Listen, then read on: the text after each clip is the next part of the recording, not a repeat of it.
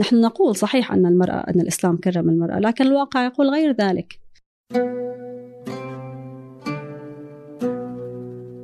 أهلا هذا فنجان وأنا عبد الرحمن أبو مالح. ضيفة اليوم هي سيرين حمشو آه، مهندسة ومتخصصة في الطاقة البديلة كذلك هي باحثة في الدراسات الإسلامية وحصل على شهادة البكالوريوس في كلتاهما. عملت في آه، أكثر من مكان في فرنسا والآن اليوم تعمل في أمريكا عملت في جنرال إلكتريك وغيرها من الشركات الكبرى. تجربتها في هذا المجالين تجربتها في المجال الصناعي والعلمي آه، مهمة. فالحديث كان عن الطاقة البديلة المستقبل وكذلك تحدثنا عن الإسلام والغربة برضو. الغربة هنا في أمريكا وكيف يعيش المغتربون. آه، الحديث شيق حلقة رائعة. وجميلة يعني. قبل أن نبدأ أود منكم مشاركة الحلقة مع من تعتقدوا أنها تهمه. كذلك أود شكر شريكنا في هذه الحلقة تطبيق المطار الذي ساعدنا في الوصول إلى هنا. أما الآن نبدأ أهلا سيرين. أهلا وسهلا. شو ليه قبل شيء كنت تتكلمي أنه كنت تبغي توقفي آخر اللقاءات؟ لأنه صار شعرت إنه صارت اللقاءات أكثر من الإنجازات. آه. صارت اللقاءات أكثر من العمل. فيحتاج المرء أحيانا أن يقف في نقطة ما وينشغل في العمل ويدع عمله يتكلم عنه. بس إنه انت انت متخصص في أكثر من حاجة يعني فلو أخذنا عملك اللي له علاقة بال بالطاقة يعني شلون ممكن يتكلم عنك؟ بينما إنه أنت عندك آه يعني حديثك أحيانا يكون ملهم للنساء. فبدون ما تطلعي أنت ما أنت قادرة تلهمي الاخري الأخريات اللي ممكن يشوفوك آه مثال جيد لهن صح؟ لذلك أنا هون. آه ممتاز ممتاز. طيب في نقطة آه كذا وأنا وإحنا بنحكي قبل.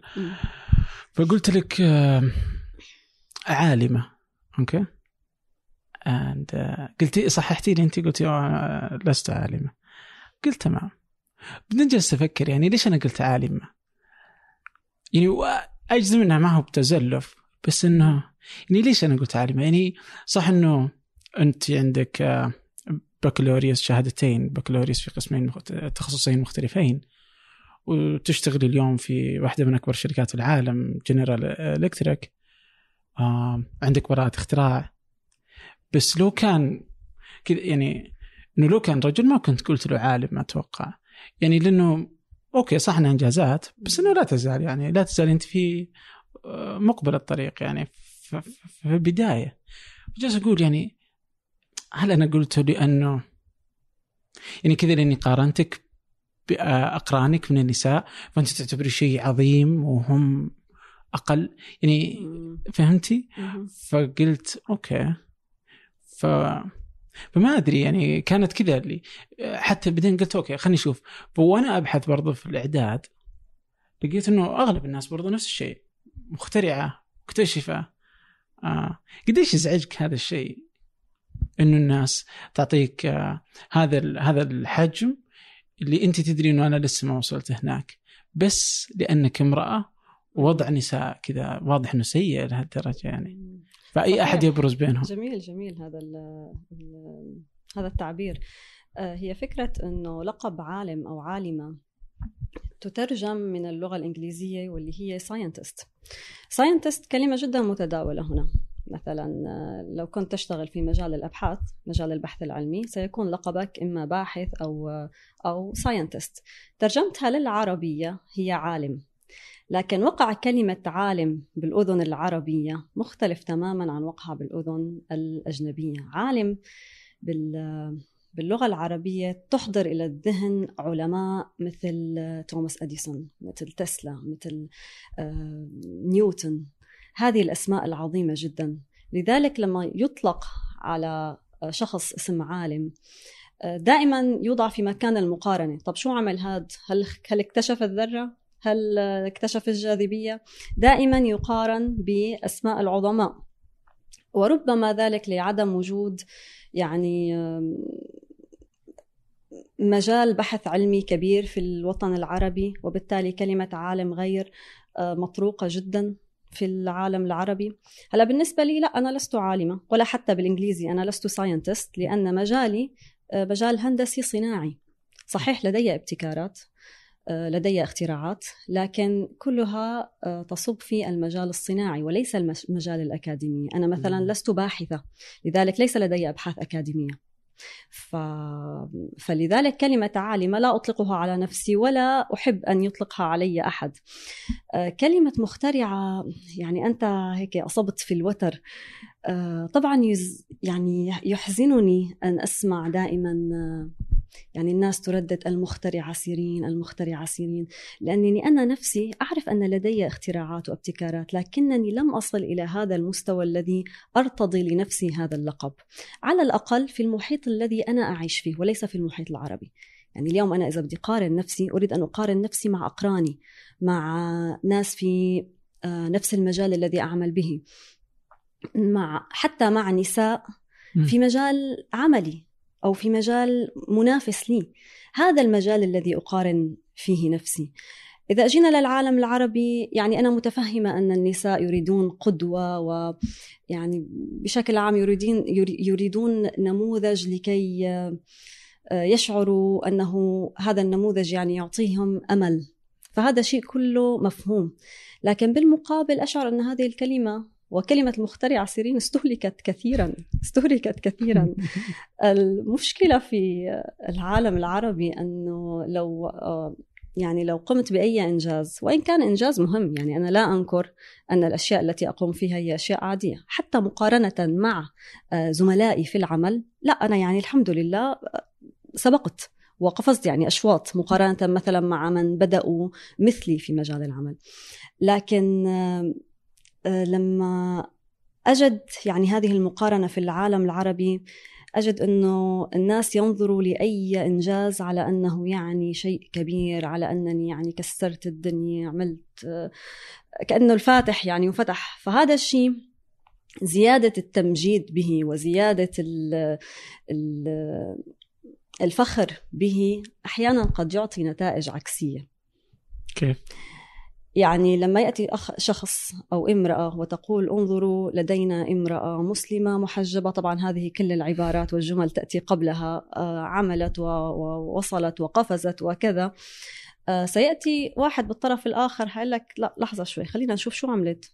ليه يعني كل هال ليه كل هال الانبهار؟ خلينا نشوف أشياء على أرض الواقع. هذا الشخص الآخر هيقول لك طيب خلينا نقارن ماذا فعلت ب آه، مثلا آه، ماريا كوري مثلا. يعني يصبح المقارنة مع أشخاص عظماء. أو خلينا نقارن مثلا ماذا فعلت مع توماس أديسون. فيجد لا مجال للمقارنة. هو فعلا لا مجال لا مجال للمقارنة. فيعطي ردة فعل عكسية إنه لا هذه لم تصنع لم تفعل هي لا شيء مثلا. فهذا اللي أقصده في موضوع ال لا يا اللي نعم. لا تقول كذا.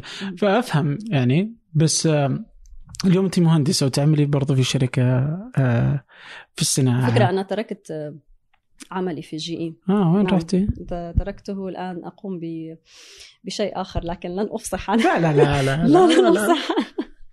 طيب وش وش وش اللي جالسة تشتغلي الحين؟ يعني كذا آه لا صراحة أنا قررت أن لا أتكلم في في عملي الجديد كي لا أستهلك آه. في كما حصل يعني مع مع عملي القديم. وإن كان أنا من مصلحتي صراحة أن أتكلم وأن أتحدث لأن هذا آه، يعني آه، حتى اعلاميا هو أفضل بالنسبة لي لكن قررت أن يكون أن يكون شيء نوعا ما أن أبتعد به عن عن لادع مجال الإعلام للأمور الإعلامية. ممتاز. أما الأمور الخاصة بما يخص التحصيل العلمي الإنجاز المهني قررت أن يكون هذا الأمر نوعا ما خاص ولا أفصح به. ممتاز. على الأقل بس إنه لا يزال في الطاقة يعني والمجال هذا يعني؟ آه نعم هو نوعا ما في مجال الطاقة لكن آه هناك أشياء أخرى ممتاز. أقوم على عملها. الله يوفقك يا رب. طيب آه إنه تعملي كمهندسة آه أو حتى يعني في هذه المجالات الصناعية لنقل. آه كم نسبة النساء بين الرجال في عملك؟ هذا وأنت في أمريكا اليوم. ما أبغى اسحب بعدين نشوف كيف حالنا بس أبغى أشوف. يعني إذا كنت أريد أن أتحدث عن عملي السابق ب هلا في الشركة على مستوى العالم يوجد نسبة جيدة من النساء موزعين في ألمانيا في الصين في في كل مكان. لكن لكن نبغى دوامك اليومي. دوامي اليومي لا ما كان يعني. أنا بالفريق ما كنت أنا الوحيدة المرأة الوحيدة في في الفريق. حتى في الفريق الألماني والفريق الأمريكي. كان هناك امراه أخرى مهندسة في الصين. لكن ما كانت في فريقي مباشرة كانت في فريق آخر. لكن كان هناك نوع من التواصل بيني وبينها ببعض مشاريع العمل المتعلقة في مشاريعنا في الصين. لكن مجال العمل اليومي آه، طبعا أتكلم ضمن الفريق يعني في الشركة في البناء يوجد كثير من النساء طبعا. نعم لكن بالفريق نفسه كمهندسات كنت لوحدي في آه، في فريق العمل. طبعا في كل الفرق الأخرى مثلا فريق ال marketing كان في كثير من النساء. فريق ال quality control كان في طبعا لما أقول كثير من النساء أعني مثلا آه، آه، امرأتين مثلا أو ثلاثة مقابل عشر رجال أو عشر رجل. هذا بالنسبة لي هو الكثير. أكثر من ذلك ما ما شفت إلى الآن. طيب. ف... قديش يأثر عليك إنه إنه أنت لوحدك بين رجال؟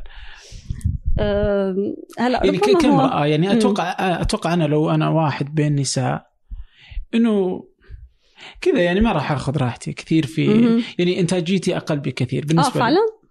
اي أتوقع إيه. إذا كنت أنا الاقليه إيه أتوقع يعني. يبغى لها يبغى لها يبغى لها تحدي كذا اللي يبغى لها يعني كذا تحس إنك أنت الآخر يعني. فما أحس إن في تكافؤ شوي. يعني خصوصا إذا كنت لحالي نعم. اثنين يعني احسها مزعجة يعني. ممكن ربما. شخصيا يعني ربما يعني الأمر الذي جعلني لا أستغرب أن مجال الهندسة ليس فقط في العمل النساء قلائل حتى في الجامعات. يعني من وقت ما درست الهندسة آه، كنا يمكن بكل الدفعة كنا تقريبا خمس فتيات. خمس فتيات لا نجتمع أحيانا في في كل السنة نجتمع ممكن مادة أو مادتين. لكن في دفعتي هذا في دمشق ولا؟ هذا في دمشق في سوريا. حتى بالمناسبة بفرنسا. آه، كان عدد النساء جدا قليل. يعني في فرنسا كنت أنا ومهندسة أخرى. بدفعة الماجستير. فطبعا في نساء كانوا أخريات لكن ليس في مجال الهندسة كانوا قادمين من يعني الخلفية الأكاديمية كانت بيئية أكثر آه، تسويقية إدارية. لكن كمهندسات درسنا الهندسة كنا آه، كنا اثنتين يعني. ليه ليش ليش تحسين انه النساء ما يحبوا الهندسة؟ هو صراحة يعني يختلف الأمر من شخص إلى آخر. أنا لست لا أحب التعميم أن النساء مثلا يميل إلى الدراسات الأدبية أكثر من العلمية لكن الأمر يختلف من شخص إلى آخر. آه، طبعا الثقافة لها دور لها دور كبير جدا. آه، ثقافاتنا العربية مثلا حتى هنا في أمريكا ثقافة مختلفة كثيرا. الأنظمة التي تحكم الدول لها دور النظام الرأسمالي يعني النظام الاشتراكي. اليوم مثلا لما تدخل في أمريكا لما أخذ مثلا أنا اليوم بناتي ونروح على على Walmart أو أي يعني mega market بنروح نشتري أغراض. شو أول شيء البنات بيشوفوا لما يدخلوا على مكان الألعاب؟ أول شيء بيشوفوا كل الألعاب الزهري ال Barbies اللي لها علاقة بال craft بالأشغال اليدوية كلها موجودة بقسم. وكل الألعاب اللي لها علاقة بال technology بالذكاء سيارات روبوتات كلها موجودة بقسم آخر. وكأني أنا أعطي رسالة لهذه الفتاة أن هذا هو قسمك وهذا ما عليك أن تهتمي به. وأنت أيها الصبي هذا قسمك وهذا ما عليك أن تهتم به. أنا طبعا لا أتكلم أي شيء لكن هذه رسالة مبطنة تأتي للفتيات. والدليل على ذلك أنه آه، يعني لما أنا أحب أن أراقب بناتي بمراحلهم كيف خاصة بهذا الموضوع ميولهم ميولهم العلمية يعني هل هم أكثر آه، ذاهبين في اتجاه أدبي أم باتجاه علمي. فلما آخذ مثلا ألين ألين ثلاث سنوات لما أخذها على المحل اللي تشتري اللعبة مثلا آه، هي عمرها ثلاث سنوات. لا تهتم كثيرا في ألوان اللعب. مثلا بدها تشتري صندوق لا تهتم هذا الصندوق لونه أزرق أم لونه زهري. يعجبها الأزرق تأخذ الأزرق. آه، ابنتي الكبيرة كانت نفس الشيء لما كان عمرها ثلاث سنوات. آه، في المدرسة لاحظنا أيضا أنه في الصف يوجد ألعاب مختلفة يوجد ألعاب العلاقة بال... بالألعاب ال... يعني الألعاب الصناعية يلي بتحتاج إنه مثلا يصلح سيارة ألعاب النجار المطرقة والمسامير موجودة وموجودة أيضا ألعاب المطبخ. فكان من الملاحظ في مدرسة ابنتي من في في نيويورك كان من الملاحظ لدى الآنسات أن الأطفال اللي بعمر صغير جدا لا يفرق بين اللعبتين. يعني أحيانا تجد طفل صغير يذهب ويقوم باللعب بأدوات المطبخ في في الكأس والكوب ويحاول أن يجلي أو يطبخ أو يعني في ألعاب الخيال عنده. والفتيات نفس الشيء يلاحظ أنهم يعني يلعبون بكل الألعاب بشكل متساوي. لما يكبروا الأطفال أكثر لاحظوا إنه لا الميول تختلف. صارت الفتيات أكثر تذهب باتجاه الألعاب يلي لها يعني مثل الكرافت الألعاب اليدوية.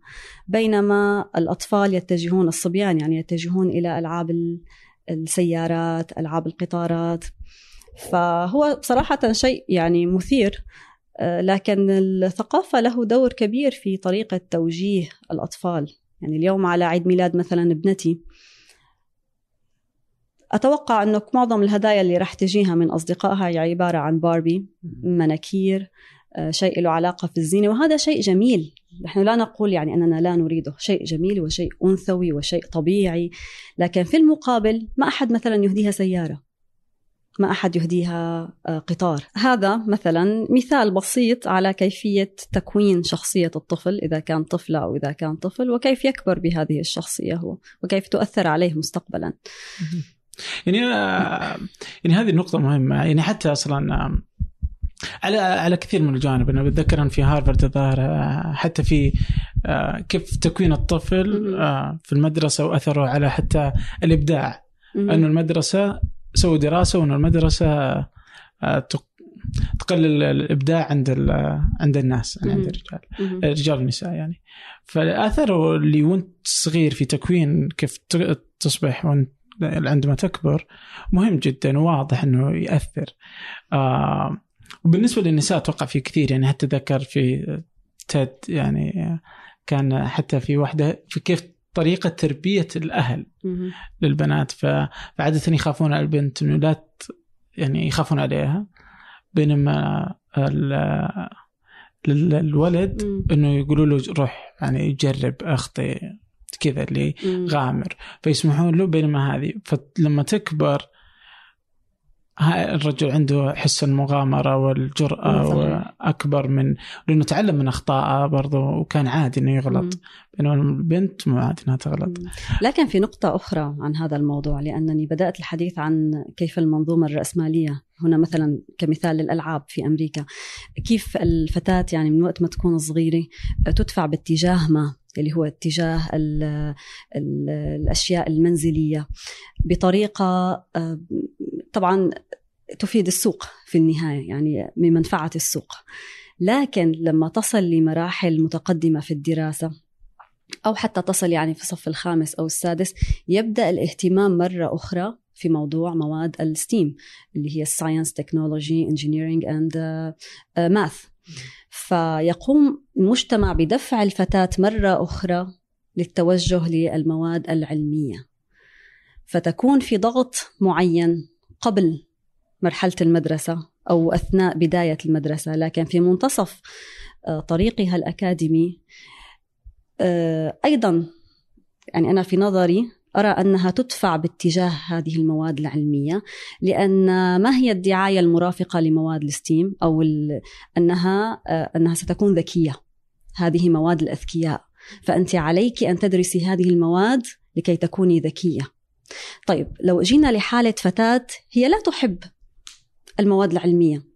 هي ببساطة فتاة آه، تحب ال ال ال الأشياء الأدبية تحب الكرافت تحب الأمور اللي فيها أعمال يدوية لا تحب هذه الأعمال الرياضيات والتكنولوجيا. وهذا شيء طبيعي قد يوجد في الرجل وقد يوجد في المرأة. نحن لا نطالب كل الصبيان أن يدرسوا مجالات علمية. ولكن بنفس الوقت نحن نطالب كل البنات إنه لازم تدرسوا مواد علمية لأنه لازم تنافسوا الرجل لازم تكونوا في هذا المجتمع. لاحظت كيف النظرة؟ في مرحلة ما أشعر أن الفتاة يأتيها ضغط من نوع آخر من نوع أنني علي أن أدرس لكي أظهر أنني ذكية. في المدرسة طبعا دائما الصبيان يعني بيعاكسوا البنات مش بيعاكسوا يمكن كلمة معاكسة بالسعودية لها معنى إيه، آخر. إيه، أقصد يعني أنه تيزنج them يعني أو أو يحاولوا يعني أنه آه نحن أذكى منكم نحن آه، نحن بنفهم أكثر منكم. فبصير هذا ضغط آخر على الفتاة أنه لا أنا بدي أدرس مواد علمية لأنه بدي أتفوق وأنا ذكية. والمجتمع يدفعني بهذا الاتجاه. وطبعا نحن هلأ موضة الستيم و... ولازم يعني نحن نساعد الفتيات ولازم آه، ندعم الفتيات إنه يدرسوا هذا الشيء كله جميل. لكن المشكلة اللي أشعر فيها ان تضع ضغط كبير على الفتاة العادية الفتاة مم. التي ببساطة لا تريد لا هذا ولا هذا. والسوق يحتاج أحيانا حتى مثلا ممكن ممكن مصممة. يعني لا توجد شركة بدون ما تحتاج مصممين ما يحتاج نعم نعم. ممكن كتاب ممكن أي شيء. نتيجة هذا الضغط أراه أنه لما تدرس في الجامعة وتتخرج من الجامعة هي ببساطة لا تريد أن تذهب إلى هذا المجال تريد أن تذهب إلى مجالات أخرى. لكن بعد ما درست يعني وأنهت دراستها. ولما دخلت سوق العمل وجدت أن هناك يعني وحوش في سوق العمل عليها أن تتنافس معهم وهي ببساطة ليست يعني بهذا المستوى العلمي أو بهذا التأهيل النفسي والأكاديمي لكي تتسابق مثلا مع الرجل فتنسحب. لذلك أنا لست بالمناسبة من المدافعات عن يعني ليست ربما كلمة مدافعات هي ليست يعني الجملة الصحيحة لكن لست من الذين يعني يحاولوا أن يدفعوا المرأة لأن تذهب لسوق العمل أو أن تدرس مجال معين أو تقوم بعمل معين. ما أراه أن نترك المرأة وشأنها. يعني نترك المرأة هي تقرر ما تريد. إذا كانت تريد أن تقوم بعمل علمي أو مجال علمي لندعها وشأنها من دون أن نضع عليها stereotypes وصورة نمطية وأنت ستنافسي الرجال وهذا ليس مجالك و... فنضع عليها ضغط من نوع. بالمقابل إذا كانت هي لا تريد أصلا هذا المجال علينا أن لا نضع عليها ضغط أنه لا أنت آه، إذا ما دخلتي مجال علمي أنت تعتبري يعني في في في عيون النسوية يعني أنت امرأة أضعتي حقوقك وعليك أن تطالبي بها. يعني أنا أتمنى أن يصل أن نصل ليوم نترك المرأة تقرر ما تريد أن تفعله في هذه الحياة بدون ضغوط. ونترك الرجل أيضا يعني لا آه. الوضع الوضع يعني هو سيء على على الجنسين وليس فقط على المرأة. لكن بحكم سؤالك لي عن موضوع المرأة فهذه هي نظرتي. يعني أنا اليوم مثلا أنظر إلى مثال بناتي. أنا لا أعرف ماذا يعني شو هن حابين يكونوا في المستقبل. ليس لي أن أن يعني ممكن أخمن أو ممكن أتمنى شيء لكن بالمقابل أذكر نفسي أن علي أن لا أدفعهم لمكان معين هم لا يريدونه. يعني بمعنى أنا اليوم مثلا كنت مهندسة ومهندسة الحمد لله لي قفزات في في عملي. ليس بالضروري آه، بناتي إنهم يدرسوا مجال علمي. قد تكون بنتي مهتمة مثلا في مجال الأدب. قد تكون ابنتي مهتمة في مجالات أخرى قد تكون مهتمة في الرسم. ليس علي أن أدفعها لتغير مجالها وإنما علي أن أؤمن لها البيئة التي تساعدها أن تزهر في مجالها يلي هي اختارته بناء على شخصيتها بناء على آه على تكوينها النفسي تكوينها العلمي ما تريد هي أن تفعله في الحياة. وإلا يعني سأكون قد فشلت في إنشاء أولاد سعداء في حياتهم. قد لاحظت أن المسلسلات الكوميدية الجديدة ما تضحك مثل القديمة؟ نو نو النكتة كلها يتم تغيير مفهومها الحين بسبب الصعوبية السياسية. يعني الطرف عموما قائمة على هذه الأشياء قائمة على الأشياء المخطئة سياسيا هذا فن النكتة كله ممكن أنه يتم إلغائه إذا صار كل شيء مصيب سياسيا يعني. أو تعرف دان جلبرت رائد الأعمال اللي قدر ينعش مدينة ديترويت. بالتصميم. قام بشراء آه، معظم العقارات في ال downtown في مدينة ديترويت. لما اشترى العقارات وظف فيها 24 من أبناء كليفلاند من أبناء ديترويت. أو حتى النوم. ثلث يومنا يروح فيه. تعرف وش النوم وكيف يصير بالضبط؟ ما في إجابة واضحة ليش إحنا نحتاج النوم. الذواكر اللي تعلمناها خلال اليوم تنتقل من الذاكرة قصيرة المدى إلى الذاكرة طويلة المدى. العالم مليان أفكار وفي بودكاست أرباع كل أربعة حلقة عن فكرة جديدة وبموضوع مختلف. بس أبحث. أرباع. في أي برنامج بودكاست تستخدمه.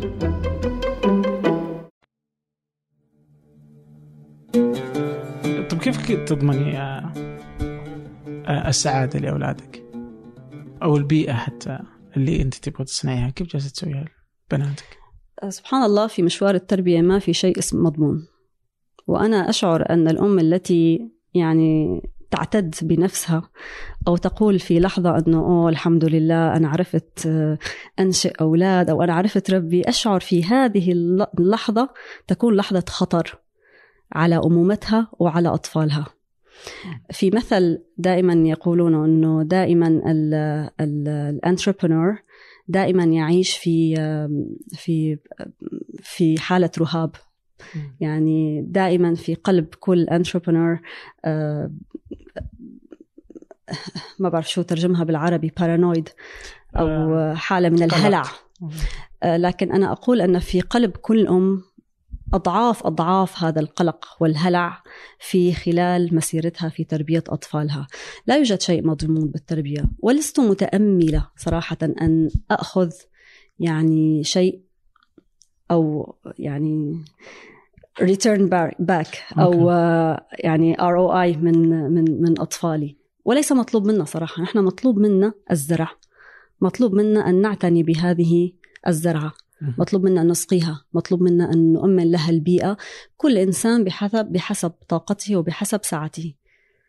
وهي خليها تكبر و... واذا شاء الله أن تكون يعني ثمارها طيبة بالتأكيد سيكون نفعها ليس فقط علينا وعلى الجميع.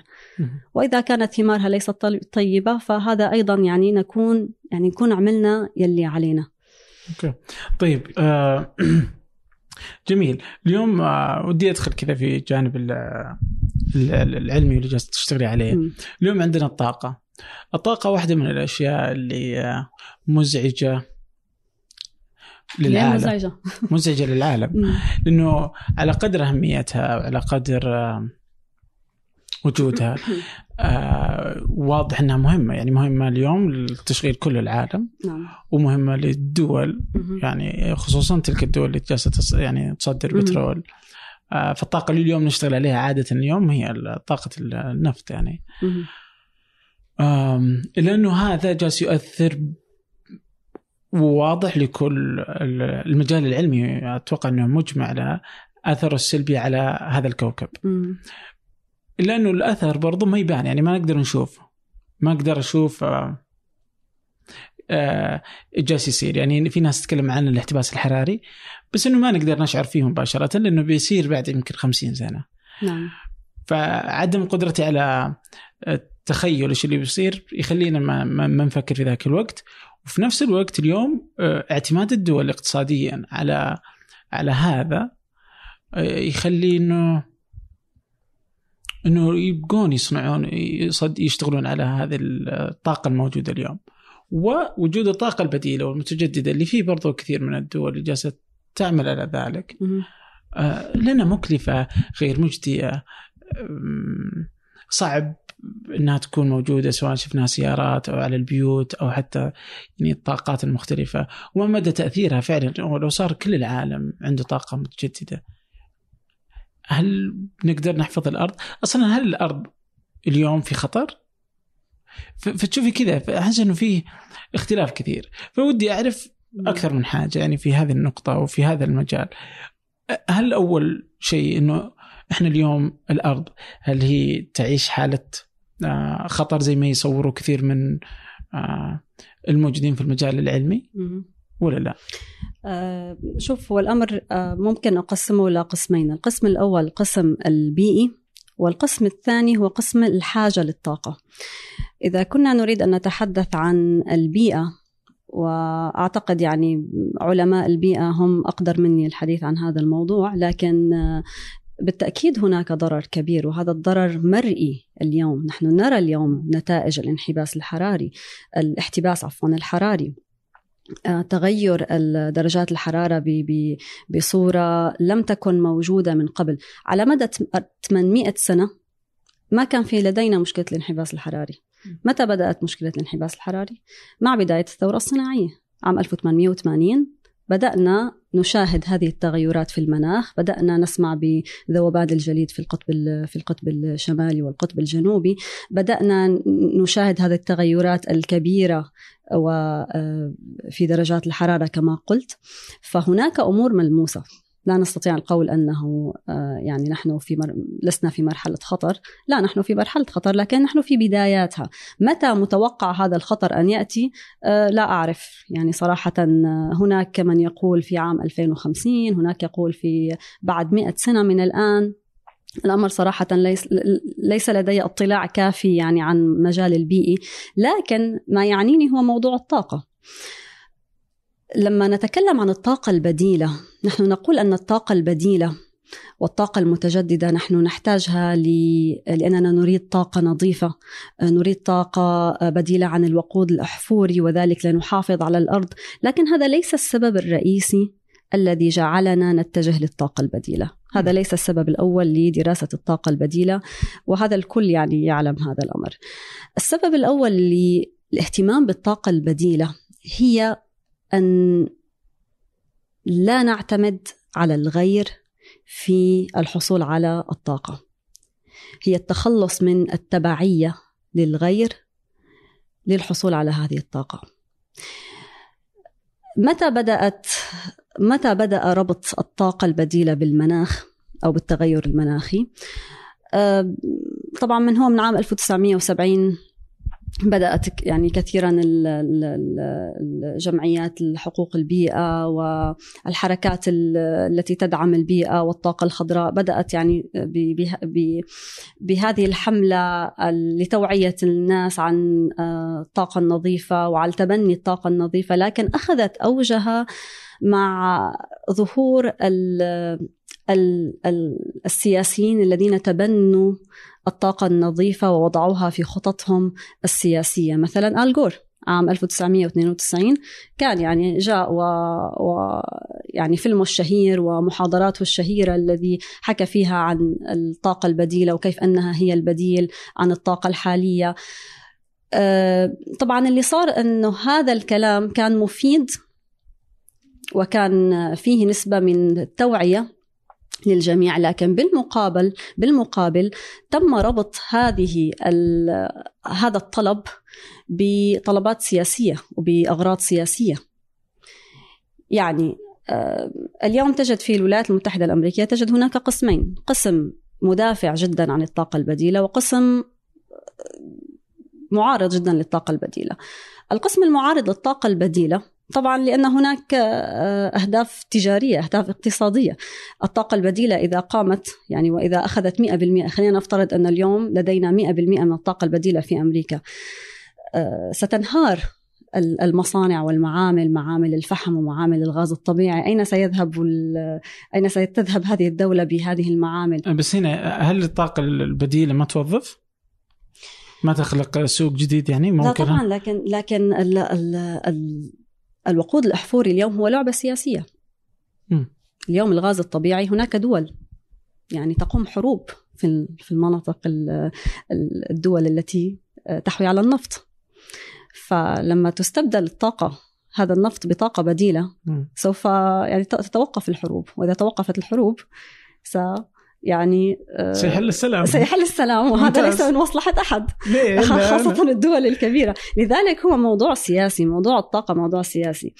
آه، والاهتمام به والاهتمام به بالطاقة البديلة كان في البداية اهتمام سياسي بما معنى أني اليوم أنا لا أريد أن أكون تبع لدولة أخرى لأخذ منها النفط. أنا أريد أن أنتج طاقتي بنفسي لا أريد أن أحتاج إلى الغير. ويقصد بالغير الدول العربية وهم يعني يعني مش عم ياخذوا منا غير هالنفط ومع ذلك مش عاجبهم. يعني هن يريدون أن يأخذوا أن تكون طاقتهم منهم وفيهم. آه هناك دول كثيرة اليوم مشت في مجال الطاقة. اليوم ألمانيا 40% من إنتاج الطاقة هي طاقة بديلة. هناك دول آه أيسلندا وصلت أعتقد إلى ما يقارب 100% من الطاقة هي طاقة بديلة. آه كوستاريكا صدق أو لا تصدق 100% طاقة بديلة. البرازيل فوق ال 90% أعتقد آه، الباراغواي. أيضا فوق 90% طب طبعا طاقة- هي ليس باختيارها لأنه هي ما عندها موارد لكن لكن موجودة الدول التي تتكلم التي يعني تعتمد الطاقة البديلة تعتمد الطاقة البديلة نعم. طيب بس لما نقول طاقة بديلة وش نقصد مثلا؟ خصوصا الدول هذه وش استخدمت؟ الطاقه الشمسيه طاقة الرياح. الطاقة البديلة هي مصطلح نعني به الطاقات البديلة للوقود الأحفوري للغاز وللنفط وللوقود الأحفوري. نعني بها الطاقة الشمسية الطاقة الطاقة القمرية يلي هي طاقة المد والجزر آه، ال hydro الطاقة المائية يلي هي السدود آه، آه، طاقة الطاقة الحرارية ال biomass طاقة الكتلة الحيوية. البعض يضم الطاقة النووية لمجمل الطاقات المتجددة أو الطاقة البديلة وهي أيضا موجودة اليوم.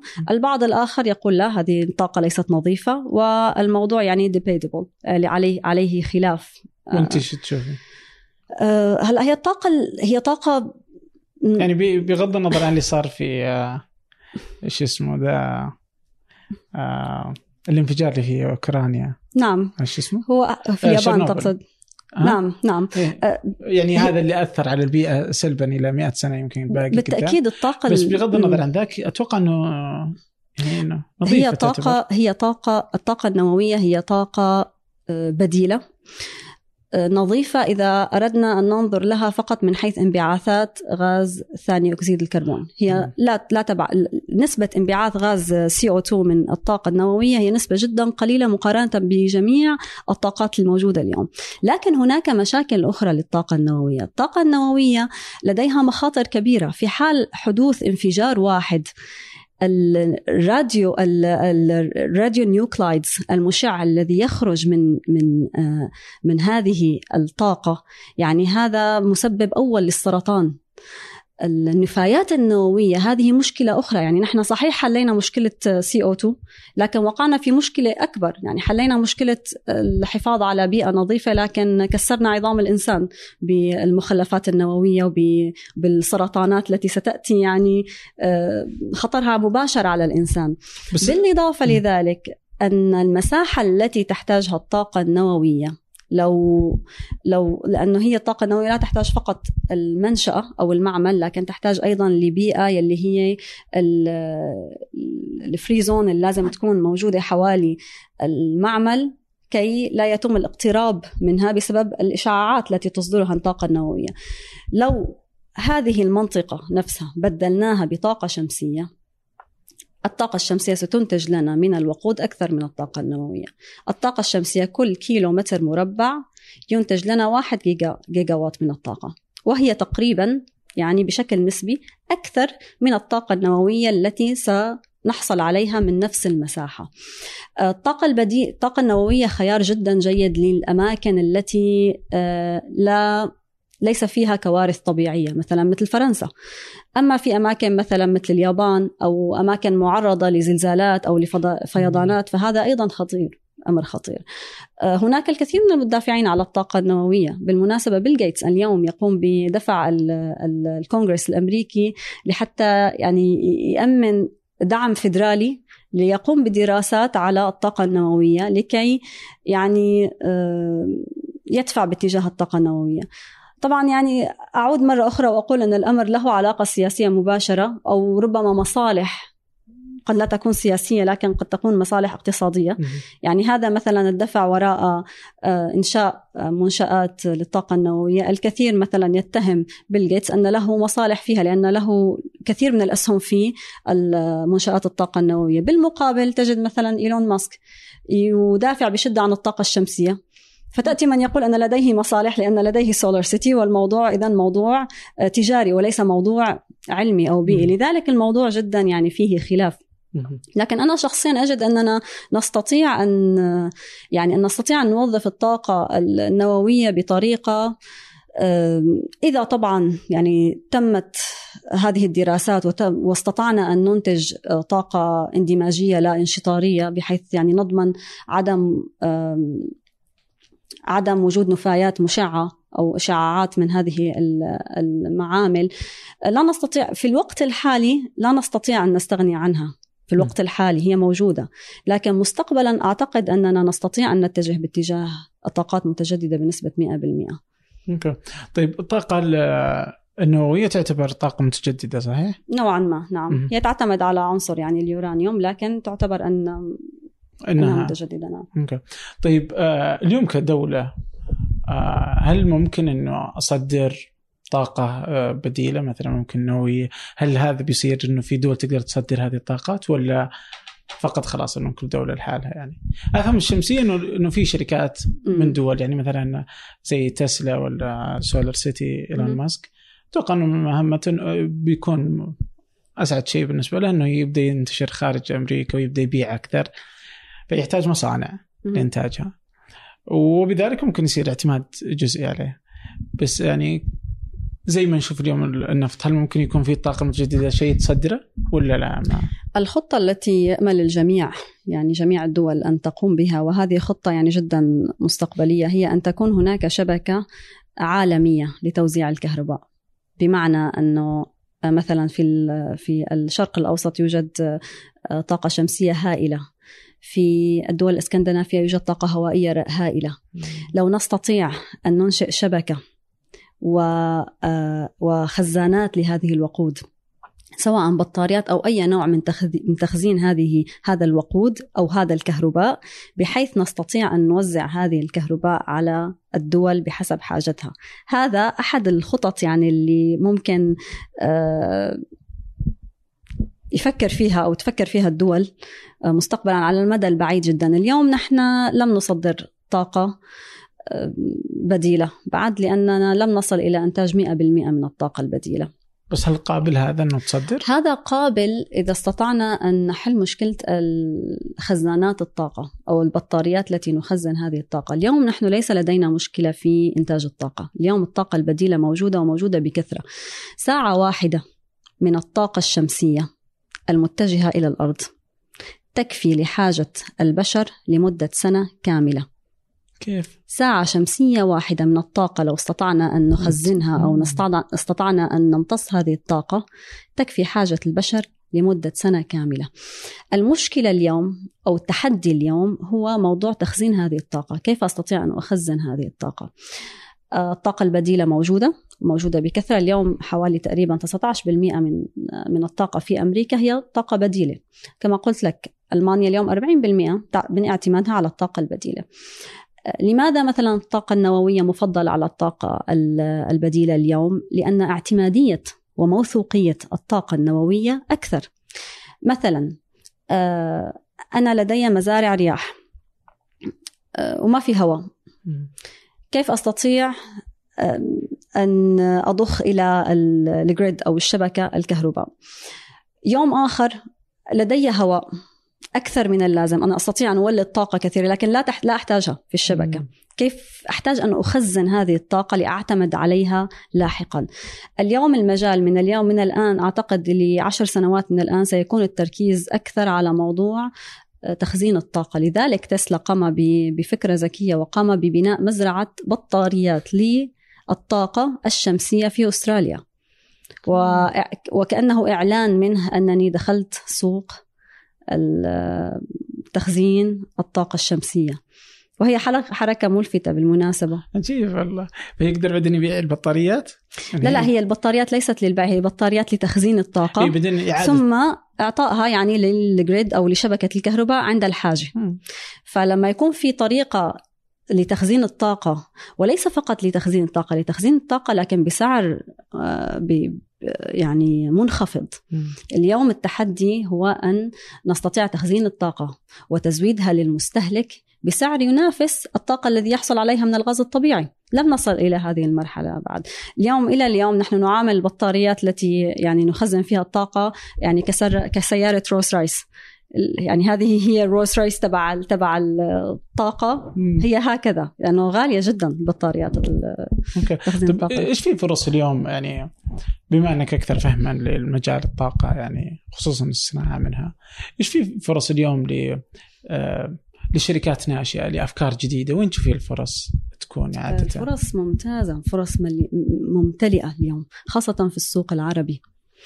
جميع الشركات ما لاحظته يعني من خلال اطلاعي وقراءتي أن جميع الشركات العالمية آه، خاصة بالطاقة الشمسية تنظر ال- الشرق الأوسط لمكان لكي إما تبيعها التكنولوجيا أو تقوم على عمل دراسات فيها لأنها أرض وصحراء مناسبة وممتازة للط- للطاقة الشمسية. ومعظم الخطط التي اطلعت عليها تذكر دائما المنطق مناطق العربية آه، يعني يكون لها حصة في خططها الاستراتيجية. إنه مثلا الأردن علينا أن نتواجد فيها بنسبة مثلا 20% آم، السعودية علينا أن نكون فيها بنسبة 30% فهي دائما حاضرة. المغرب الجزائر وهذا بالمناسبة ليست شركة واحدة. يعني هذا إذا بتفتح فقط على مجلة أي مجلة علمية عن الطاقة المتجددة ستجد هذه الأرقام موجودة لأن لدينا مخزون كبير من الطاقة. هذا الشرق الأوسط؟ يعني ما نعم لا في في فرص كتير. لكن كما قلت لك مرة أخرى ما زلنا يعني نحاول أن نثبت موثوقية واعتمادية هذه الطاقة سواء في السوق العربي أو في السوق العالمي. طب مشكلة ال ال يعني هي ليست مشكلة وإنما النقطة المهمة في المنطقة العربية أنه الدراسات التي لدينا اليوم تشير أنه في عام 2050 حاجتنا للطاقة سوف تتضاعف على الأقل ضعفين. أوكي. لكن بالمقابل موارد الطاقة التي نستخدمها اليوم لن تكون كافية لحتى تغطي هذه الحاجة. وعلى الأغلب نحن اليوم كم مليار من البشر اليوم؟ نحن تقريبا؟ تقريبا سبعة ونصف تقريبا اليوم. أوكي. أو ثمانية ربما. ممكن آه. ممكن من شهر كانوا سبعة اليوم صاروا ثمانية. 8 مليار. قولي قولي 7 بعد مليار. في متوقع في عام 2050 أن يصل البشر لتسع مليارات ونصف. ومتوقع من تسع مليارات ونصف أن يكون مليار من هؤلاء البشر غير قادرين على الوصول إلى الطاقة أو أنهم لا يستطيعون أن يشتروا هذه الطاقة بسعر منخفض. وأغلب الظن وأغلب الاحتمالات أن تكون المنطقة العربية الحصة الأكبر من هذا المليار. لأن الطاقة في ذلك الوقت سيكون فقط يعني خيار لأول شيء عالي الكلفة. ثاني شيء حيكون خيار للأغنياء. آه، بالطبع المناطق المتنازع عليها يعني نحن اليوم مثلا في المناطق العربية يوجد فوضى سياسية فوضى اقتصادية. آه، بالتأكيد لن يكون لها حصة فيما بعد في عام 2050 إذا لم تقم اليوم وتجتهد لأن تجد موارد مثلا. ال- ال- البترول وقتها ما راح يشغل ال- الطاقة يعني يكون كافي مثلا؟ آه، لا أدري صراحة. لكن مثلاً. لكن مثلا في في في قارة أفريقيا مثلا. مم. لن يكون هذا الخيار متاح. في عام 2016 أعلنت السعودية عن رؤية 2030 رؤية المملكة العربية السعودية 2030 رؤية طموحة وشاملة. غطت تفاصيل حياتنا اليومية من خلال برامج الإسكان وجودة الحياة والتحول الرقمي وامتدت لتشمل نمو وتنويع الاقتصاد عبر برامج صندوق الاستثمارات العامة وتطوير الصناعة والخدمات اللوجستية وغيرها. اليوم وبعد أربع سنوات من هالرحلة المثيرة يتبادر لأذهاننا عشرات الأسئلة عن مستهدفات وبرامج ومؤشرات الرؤية. وفي بودكاست سقراط أنا عمر الجريسي استضيف قادة التحول وأحاورهم. حدثنا وش أهم الأشياء اللي تحققت؟ المحور الأهم اللي هو محور ماذا حققت؟ وش حققته؟ ماذا حققتم أبو خالد؟ وش أهم الأرقام؟ لتوثيق رحلتنا نحو أهداف رؤية السعودية 2030 وتاكد إني أنا ما جيت. هدف أنا أعتقد. حققنا أعتقد إنجاز كبير. في 2019 كنا الدولة الدولة الأولى في العالم. كل يوم ثلاثاء حلقة جديدة مع قائد مختلف وحكاية مثيرة. ابحث عن سقراط في أي تطبيق بودكاست تستخدم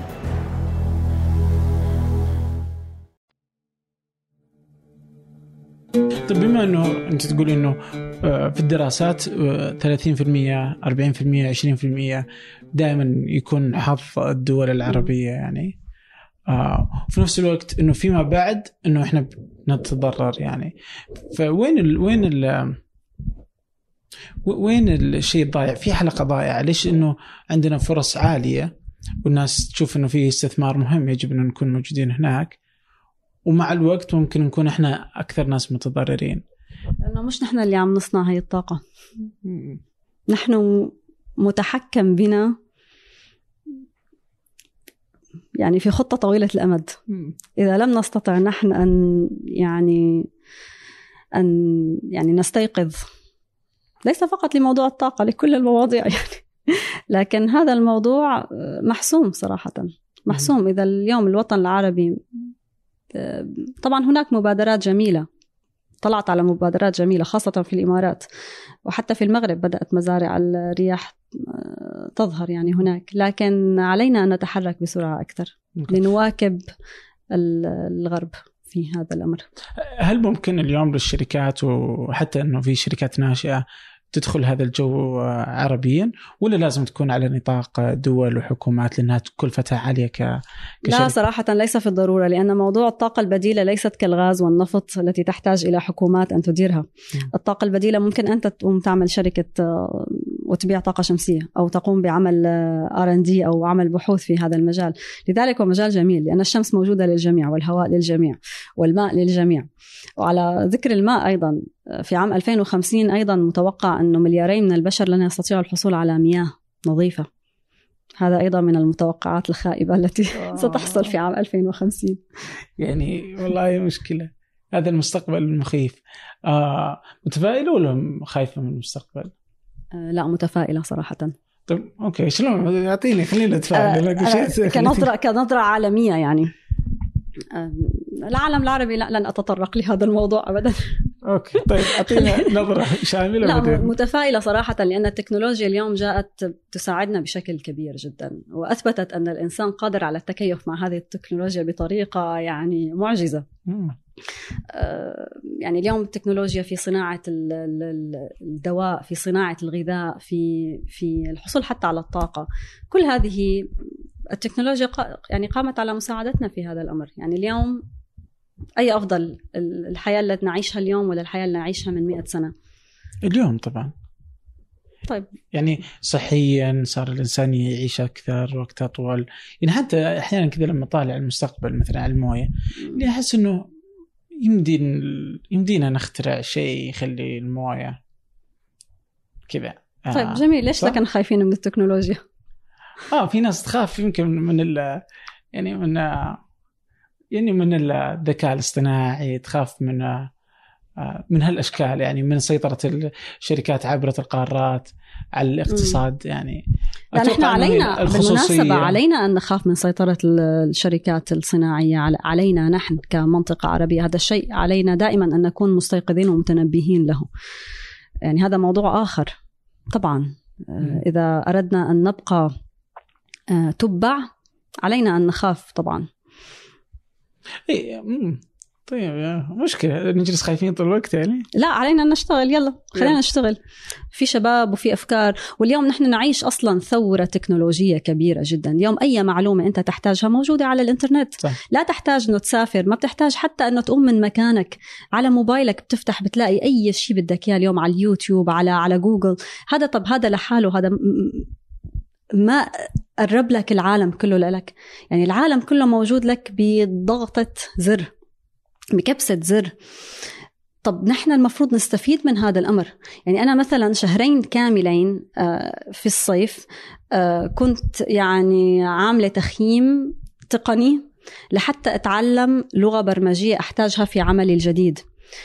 ما احتجت حتى أني اسجل بأي كورس. كل شيء وجدته موجود على الإنترنت. كل شيء بشكل يعني غريب غريب فعلا.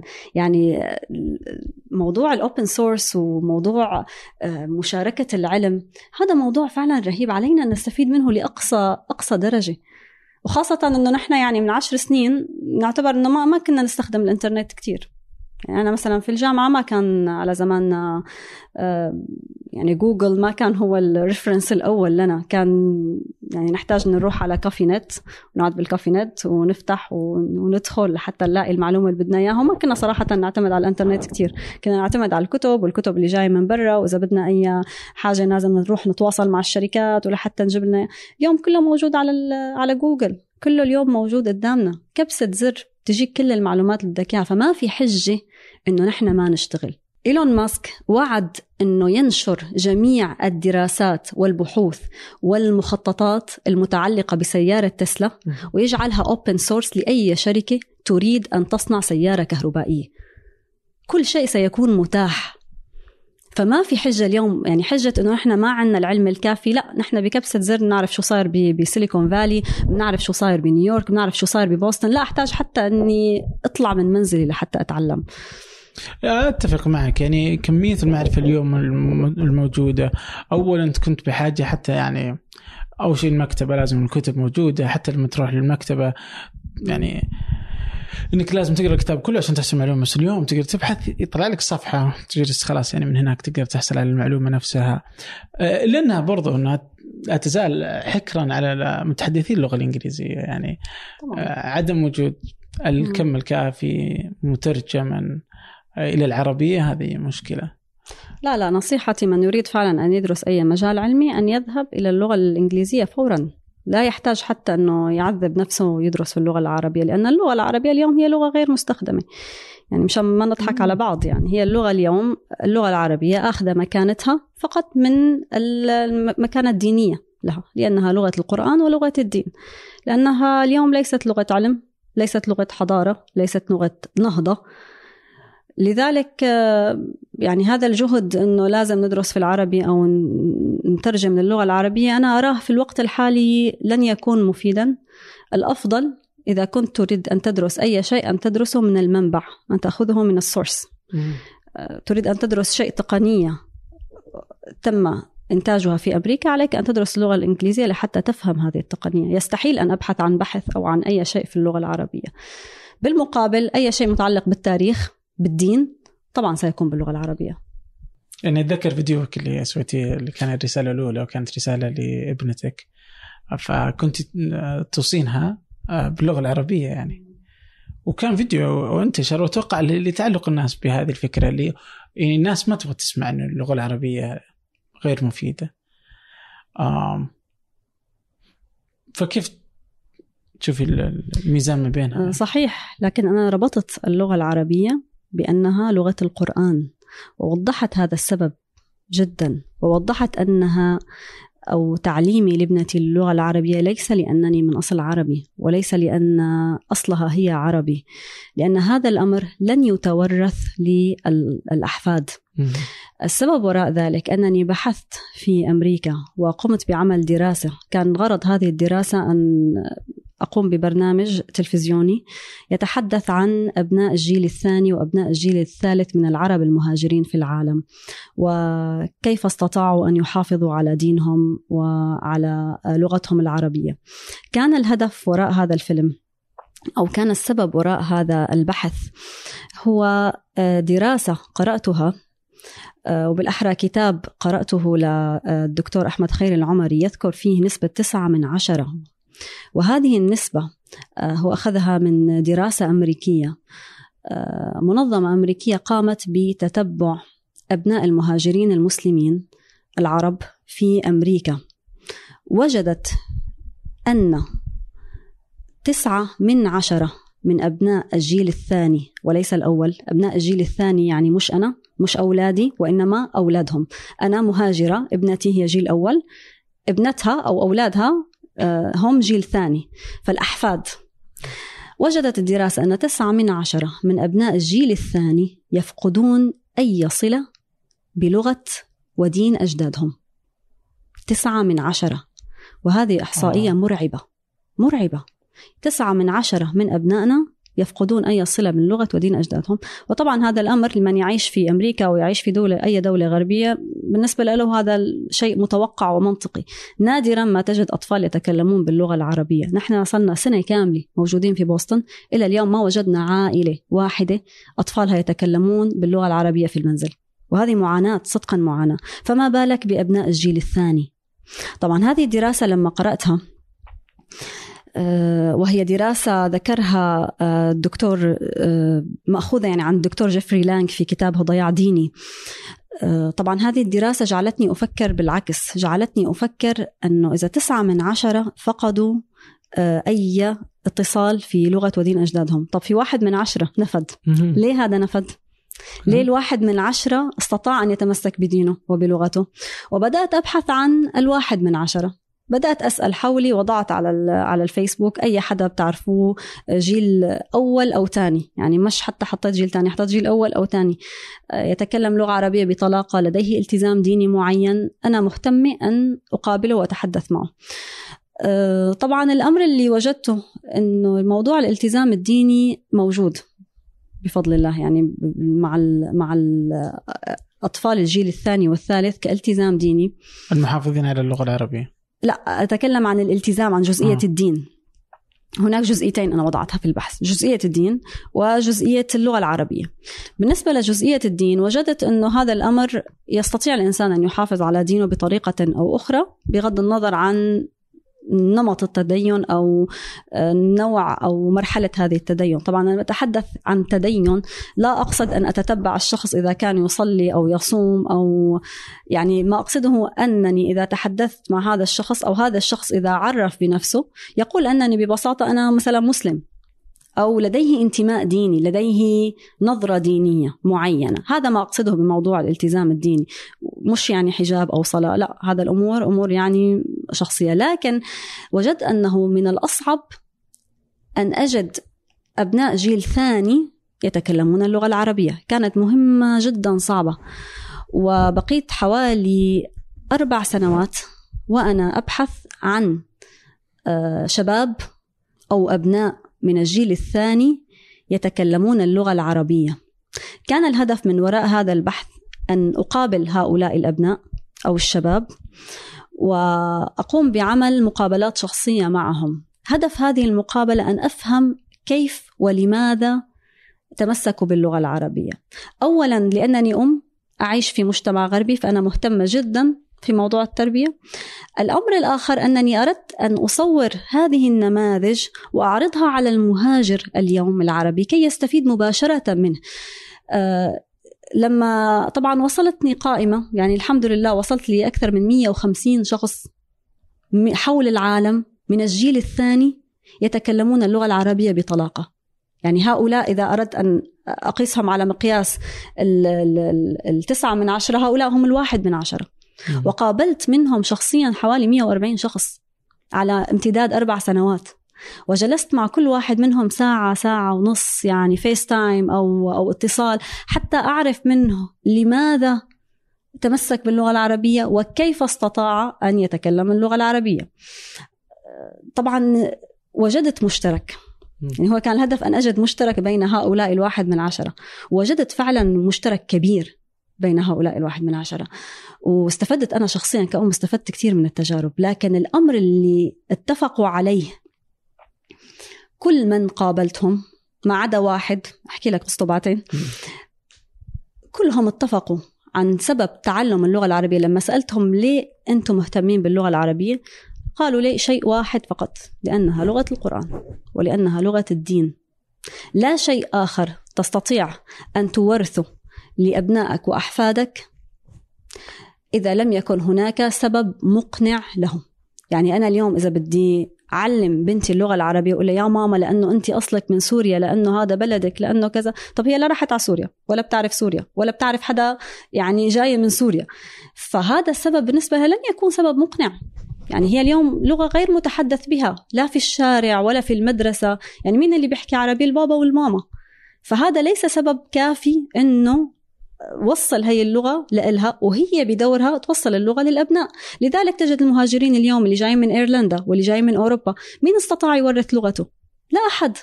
لا أحد. من أبناء الجيل الأول والثاني. لا أحد يتكلم اليوم اللغة الإغريقية ولا أحد يتكلم اليوم اللغات الألمانية مثلا من من المهاجرين القدامى الأمريكان أصلهم يعني أوروبي أو اللي قادمين من أوروبا الشرقية. لذلك السبب المقنع أنها هي لغة قرآن لغة دين. أنا أحتاج هذه اللغة لحتى أفهم ديني أفهم آه، أفهم القرآن أفهم هذا الدين. فهذا السبب يلي جعلني مقتنعة أكثر أنه أنا بدي أعلم اللغة العربية لأبنائي على أمل أن يستطيعوا هم بدورهم أن يعلموها لأبنائهم ولا تنقرض هذه اللغة أو لا يتوقف تعلم اللغة العربية فقط يعني عند عندي أو عند أبنائي.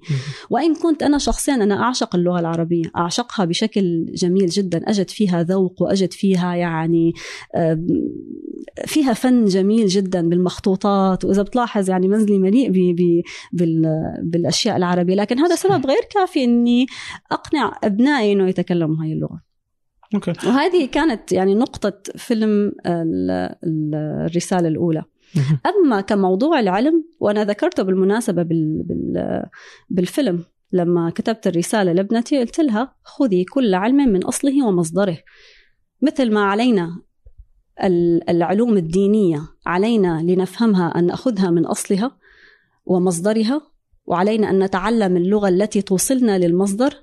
أيضا العلوم العلمية اليوم اللغة المسيطرة هي طبعا اللغة الإنجليزية ما في مجال للشك في هذا الأمر.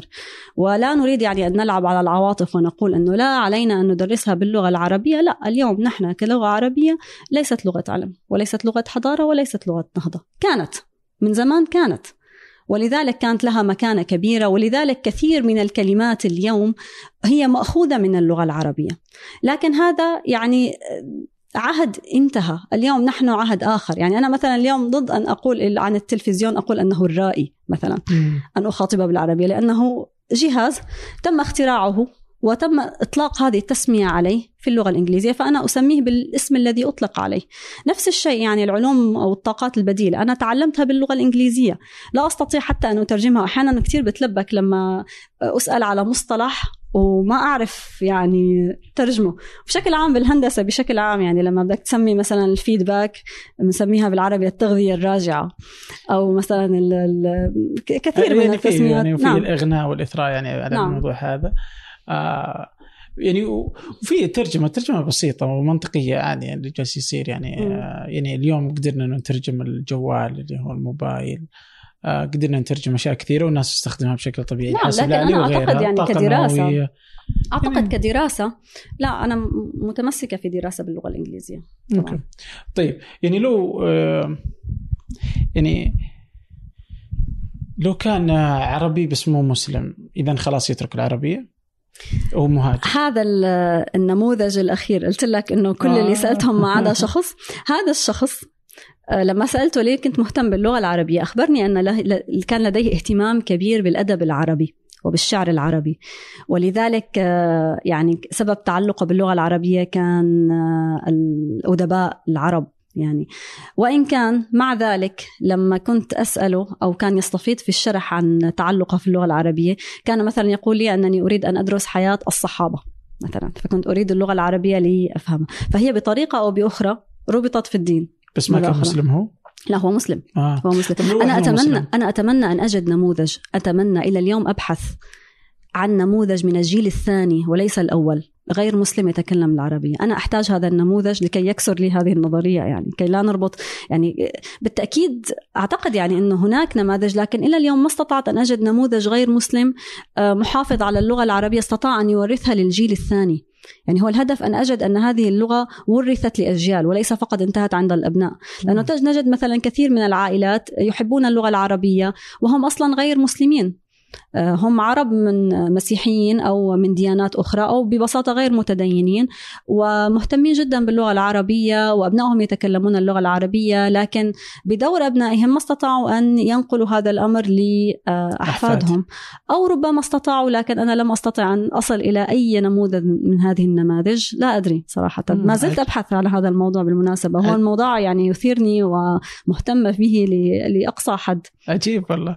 يعني آه، أشوف كذا اللي يعني ليش دائما العرب هم اللي عندهم هذه المشكلة؟ إنه كذا الخوف على إنه ما يبغى يفقد ال- العربية أو الهوية حتى العربية أو الانتماء اللي يبقى. يعني أحيانا أشوف يعني ممكن كذا وأنت بأمثلتك مثلا روسي اللي عاش في أمريكا خلاص يعني عادي يصير أمريكي ومع الوقت يصير أمريكي أولادهم على طول إنجليزي وينسون المسألة هذه كلها. الا ان العرب أحس عندهم هذه هذه هذه المعضلة اللي إنه هو عربي ومحافظ على اللغة آه فلعل الدين هو الأساس. ما أدري والله يعني ربما يعني علينا منطقي أن جدا بس نفرق. ما علينا أن نفرق بين الاندماج في المجتمع وبين لغة المجتمع. لما أقول أني أنا أتكلم اللغة العربية أو أنني أعلم أبنائي اللغة العربية لا يعني أنني أحافظ على ثقافة عربية معينة أو آتي بتقاليد عربية معينة تمنعني من الاندماج في الغرب.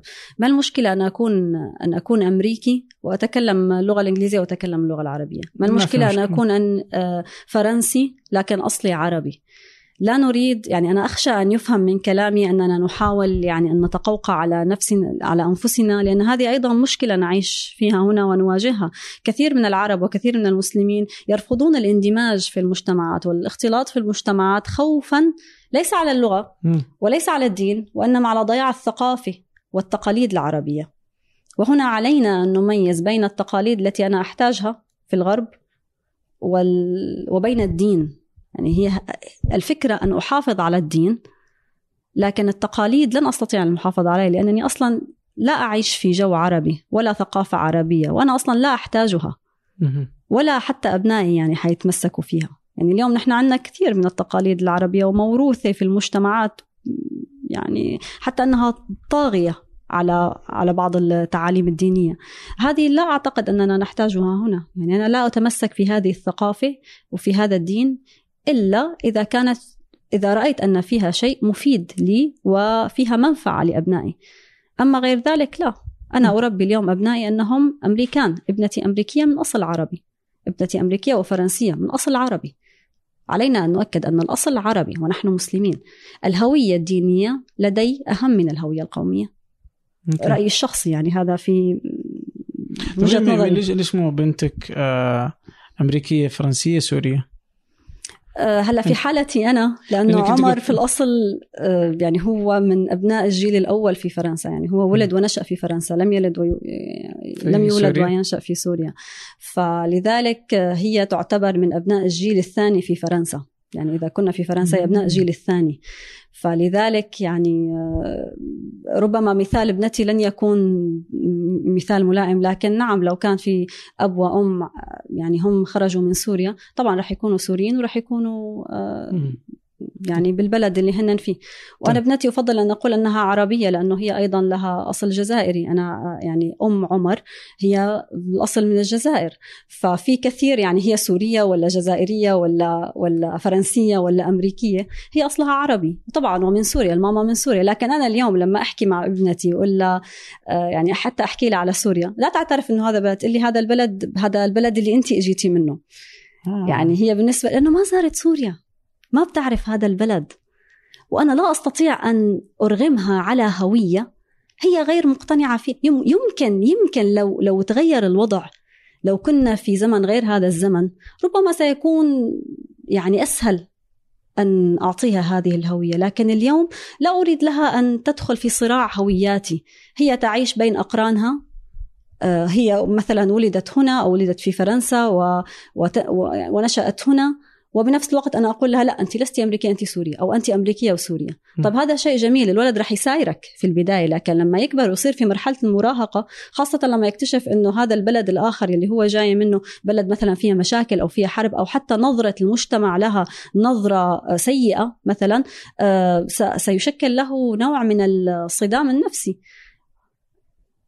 فمرة أخرى أنا لا أريد أن أتهرب من هذا الأمر لكن أخبرتك فقط في مثال ابنتي لا أرى أن هذا الأمر يعني, يعني أنا وعمر دائما نفكر في هذا الموضوع. عمر نفسه لا يعرف هو فرنسي أم سوري لأنه هو ولد ونشأ في فرنسا ما عاش في سوريا. فموضوع هذا الهوية لا يريد حتى يعني هو للأولاد. أنه يعيشوا نفس الصراع اللي هو عاش فيه. لا الأصل عربي والأصل سوري علينا التركيز على هذا الأمر. لكن أنت أمريكية وأنت فرنسية لأن أيضا لا نريد أن يعني ننزعهم من هذا المجتمع. فيشعروا أنهم إضافة على هذا المجتمع. لا هم من أصل المجتمع. وأنت أمريكي أمريكي يعني مثلك مثل أي أحد تاني. لست أقل منه ولا أكثر. ولذلك عليك أن تساهم في هذا البلد. فرقك عن غيرك أنك أمريكي مسلم. ولديك مبادئ. طيب آه في كثير اليوم من نقول إنه مقطعك الآخر الحين ربط كذا يعني أحس إنه لطيف. آه مقطع الآخر كان اللي هو هاجر. الآن عندنا إنه الناس في ناس كثير تهاجر. اليوم واحدة من الدول اللي هجرت آه مواطنيها سوريا. آه بس اليوم لما انت تهاجر تهاجر لأجل سبب. إذا انتفى هذا السبب ورجعت. هل أصلا في هل تشوفين إنه عليهم كلهم انهم يرجعوا ولا لا؟ أه، بدك الواقع ولا الأحلام؟ لا الواقع. الواقع إنه ما حدا حيرجع. ليه؟ وما حدا رجع. لأنه شوف الواقع أمامك. نحن عايشين اليوم في بلد فيه من المهاجرين والمعمرين ما قبل حتى يعني اللي صار في سوريا من آه، ناس صار لهم هون 40 و30 سنة. آه، مثلا في لبنان في كثير من المهاجرين من لبنان. انتهى الوضع مثلا انتهت الحرب في لبنان والجميع بقي هنا. كونك ذكرت موضوع فيلم هاجر دائما يعني عندما يذكر هذا الموضوع لأنه صار عليه لغط كثير وصار عليه نوع من الهجوم أنني أدعو الناس للهجرة. أه لا مش أنا اللي أدعو الناس للهجرة الله تعالى في القرآن. لما لما كان يخاطب قالوا كنا معذبين في الأرض قال لم تكن أرض الله واسعة فتهاجروا فيها. أمر رباني أن لا تضيق على نفسك. الأرض هي أرض الله تعالى وهذا يرجع يعني أنا اليوم لا أنظر أنني بلدي هذه المنطقة الجغرافية وانتهى الأمر.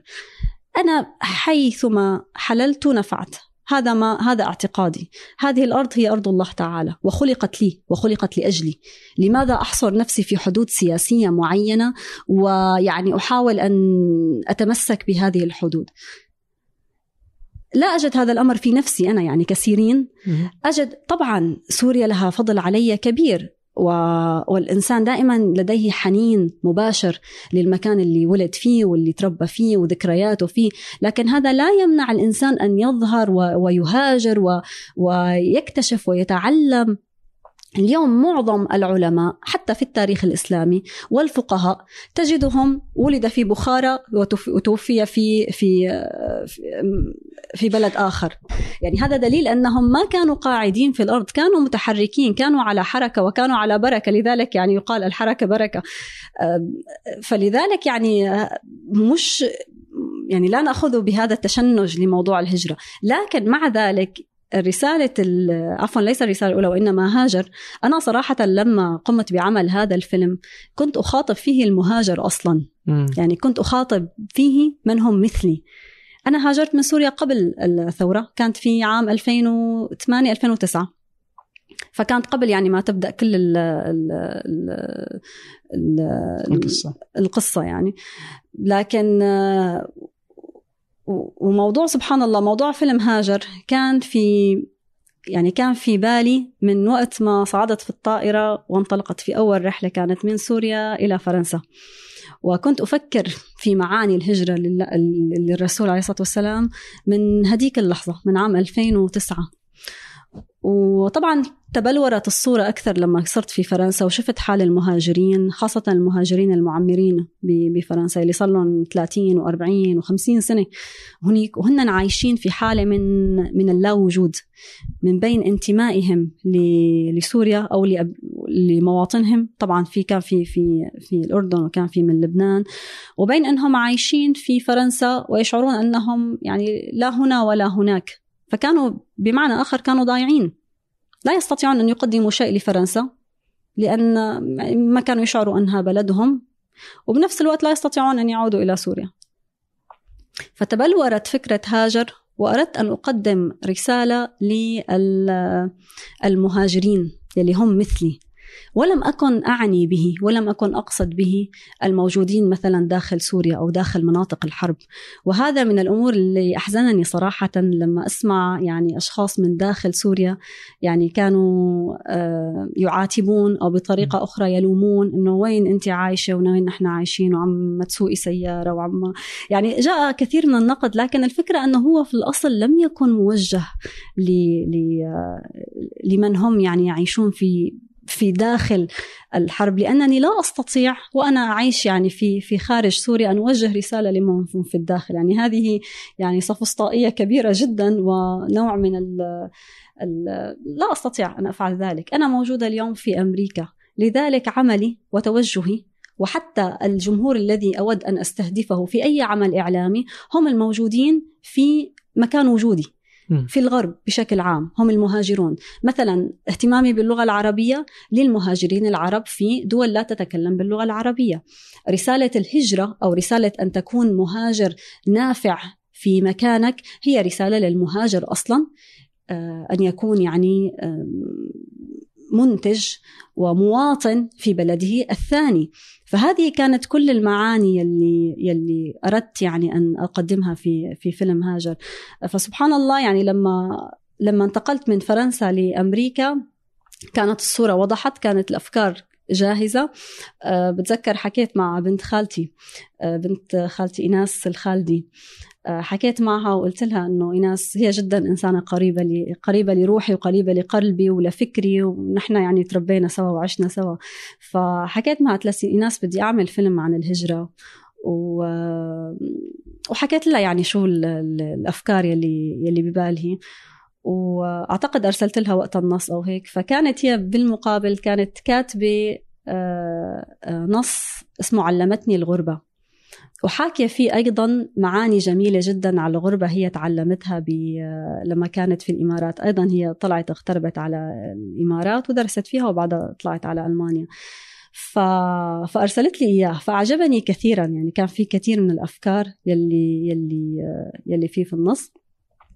فقلت لها أني بدي آخذ من النص اللي كتبتيه وبدي آخذ من الأفكار وطلع فعلا يعني طلع النص هاجر والحمد لله رب العالمين. أنا نفسي ما توقعت إنه يكون يعني بهذا النجاح. يمكن أكثر طيب. من 15 مليون مشاهدة إلى اليوم بهذا بهذا الحد يعني. اي لربما انك لامستي يعني عواطف كثيرة من في الخارج فلعله إنه طبطب على المهاجرين أكثر من دعوة الناس للهجرة. بس بس انت تقولي انه انت كنت تدعين المهاجر إلى المنفعة في وطنه في بلده الثاني نعم. بس ماذا عن وطنه يعني؟ أثر الإنسان لابد أن يصل ليس فقط إلى البلد الأصلي لكل مكان اليوم مثلا لما أحد آه، في الأردن يقول لك أعطيني مثال لشخص أو لمسلمة عربية آه، نجحت وتميزت في أمريكا بعض الناس سيشير إلى سيرين حمشو بعض الناس سيشير إلى اسم آخر. بمعنى أن الجنسية لا تفيد فيما بعد. يعني ينظر اليوم الناس إلى إلى إلى يعني لديه نظرة شمولية اليوم عن عن عن القدوات أو عن الأثر. اليوم مثلا لما أتكلم من هي أش من هي أشهر امرأة في العراق؟ من هي؟ زها حديد. زها حديد. أين كانت تعيش زها حديد؟ بريطانيا. في بريطانيا وليس في العراق لكن اليوم جميع العراقيين بيرفعوا رأسهم بيقولوا زها حديد هذه عراقية. لك حتى ستيف جوبز لما يذكروا عنه بيقولوا أصله حمصي.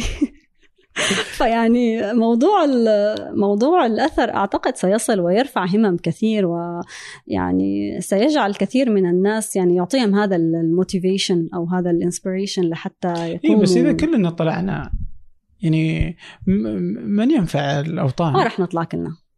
ما رح نطلع كلنا. يعني في ناس جالسين وفي ناس قاعدين. مقامك حيث أقامك. هذه قاعدة أخرى لي. مقامك حيث أقامك. أنا اليوم موجودة في أمريكا علي أن أبذل جهدي وأتميز في هذا المجال. ممكن غدا أروح فرنسا سأحاول أن أجتهد وأكون وأتميز وأن أصنع شيء للبلد اللي أنا فيه. عدت إلى سوريا طبعا سأقوم وأتميز وأفعل ما أستطيع أن أفعله لكي أخدم هذه الأرض وكي أخدم العباد. فهذه هي القاعدة. أوكي. وش تعرف الوطن بالنسبة لك؟ الوطن آه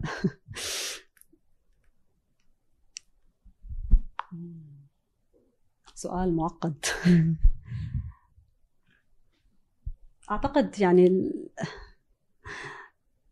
لا أستطيع أن أخبرك أن الوطن هو أرض. لا أستطيع أن أخبرك أن الوطن هو أهل. لا أستطيع أن أخبرك أن أن الوطن هو آه، وجود. ربما هو كل الأشياء مع بعضها. ربما يعني اليوم مثلا أنا أعتبر أن وطني هو أمريكا. لكن حنيني لسوريا وحنيني أيضا لفرنسا. أنا عشت في فرنسا وفرنسا إلى فضل علي سواء في دراستي أو في أول عمل لي. فكل هذه الأمور يعني لا أستطيع أن أنكرها. آه، أحد الأصدقاء مرة عرف الوطن بأنه بيت الأهل. بيت أهلك آه، بتنشأ فيه وبتكبر فيه وبتتعلم فيه لكن في مرحلة من المراحل أنت بدك تطلع. بدك تتزوج بدك تكمل دراستك. فهل هذا معناه أنك أنت أنكرت فضل أمك وأبوك؟ هل هذا معناه أنك أصبحت عاق إذا يعني خرجت من منزلهم؟ طب نفس الشيء كونك سألتني يعني عن تعريف الوطن. لا يعني أنني خرجت من بقعة معينة أو مكان معين أن علاقتي انتهت فيه. لا أنا طبعا ما زلت يعني مثل أي شخص يخرج ويتزوج طبعا سيبقى يعني يبر والديه ويبقى يزور والديه دائما. لا أرى هناك صراحة يعني تناقض في في معنى حب الوطن أو ومعنى أن تعيش حياتك بحرية أو تحاول أن تجد ذاتك في مكان آخر. أنا اليوم وطني هو المكان الذي أعيش فيه وأحاول أن أصنع منه وطن. وطني هو أسرتي. هو أهلي بجانبي. حنيني للمكان اللي نشأت فيه وحنيني للمكان اللي تربيت فيه. لكن اليوم وطني هو ربما وجودي ربما أنا ومن هم حولي. صعب أن أن تسأل المغترب عن عن عن وطنه. طيب جميل. آه يعني فيها في أكثر من حاجة بس للوقت. آه أتوقع فيه يعني النقطة الأخرى يعني انت عندك أكثر يعني يعني ما شاء الله متعددة.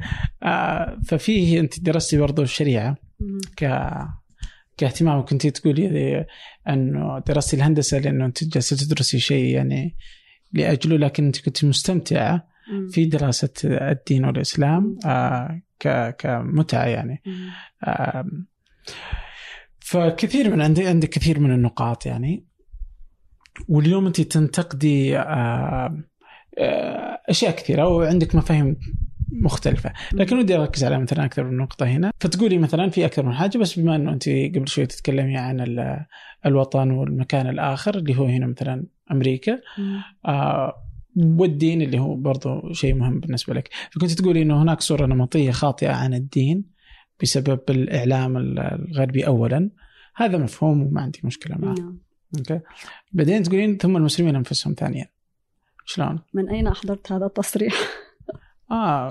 هو صحيح نعم أنا قلت هذا وأقول دائما أن هناك صورة نمطية لكن هذه الصورة يساعد في إنشائها شريكين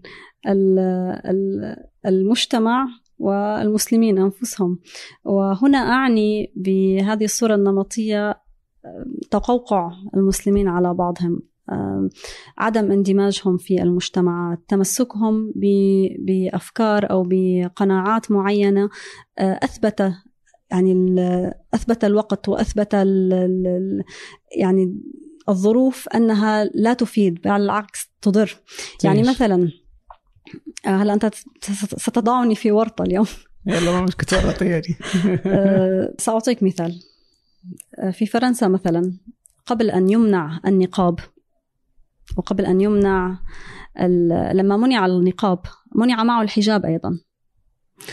العتب يعني نحن كمسلمات كنا في فرنسا كنا نعتب كثيرا على يعني أخواتنا المنقبات أن لا يأخذوا بأشد الآراء الدينية في فرنسا كي لا يحرمونا نحن من حق الحجاب. يلي صار إنه وطبعا نفس الشيء يعني كنا نخاطب الأهالي يلي يرسلوا أبنائهم. يعني كان في أهالي كانوا يرسلوا أبنائهم بنت عمرها صف أول ست سنين سبع سنين ثمان سنين محجبة في فرنسا وهي وحيدة تكون مسلمة وسط كل هالأطفال وهي طفلة عمرها خمس سنين وست سنين. يعني شرعا هي غير مطلوب منها الحجاب. طبعا هذا الشيء أنت لما تتحدث عن موضوع حجاب في دوله في دولة لائكيه مثل فرنسا يعني أنت تقابل التشدد العلماني بالتشدد الديني. آه، صاروا يجيبوا البنات ويسألوهم انت ليش متحجبة؟ البنت تقول لهم لأنه بابا بده ياني يتحجب لأنه ماما بدها ياني يتحجب. طبعا هذا الشيء صار في نوع من يعني من الغضب الشديد آه، في في الحكومة الفرنسية. بالمقابل آه، طبعا يعني يعني أخواتنا المنقبات يلي مصرين إنه يتمسكوا ب يعني أشد الآراء الدينية وينفذوها في أرض مثل أرض فرنسا يلي هي أصلا كانت تعاني من تسلط وتشدد الدين وسطوة الكنيسة. هذا الشيء طبعا جدا أثر في يعني هذا ضرره كان لنا نحن. منع النقاب ومنع الحجاب. بسبب هذا التشدد. فهذا صراحة يعني أنا لأنني نفسي عانيت منه فجدا أعتب و...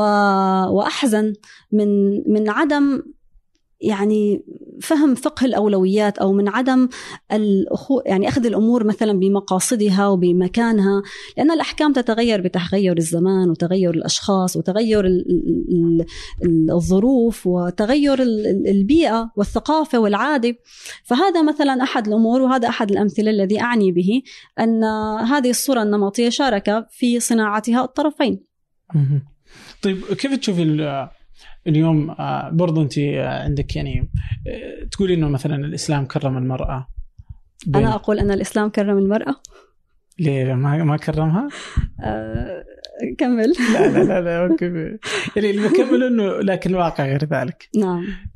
هل هل هو الواقع غير ذلك لأن المسلمين تطبيقهم خطأ له ولا أنه في الإسلام عنده عندك مشكلة معه؟ خطاب ال- الخطاب الديني تجاه المرأة يعني خطاب تاريخي. يعني اليوم نخاطب المرأة بخطاب عام 1000 و- ما في 1000 620 625 وما زلنا نخاطب المرأة بنفس الطريقة وبنفس النظرة وكأننا ننظر لها يعني ب كشيء يعني وحدث من التاريخ. وهذا الخطاب لم يتغير. نحن نقول صحيح أن المرأة أن الإسلام كرم المرأة لكن الواقع يقول غير ذلك.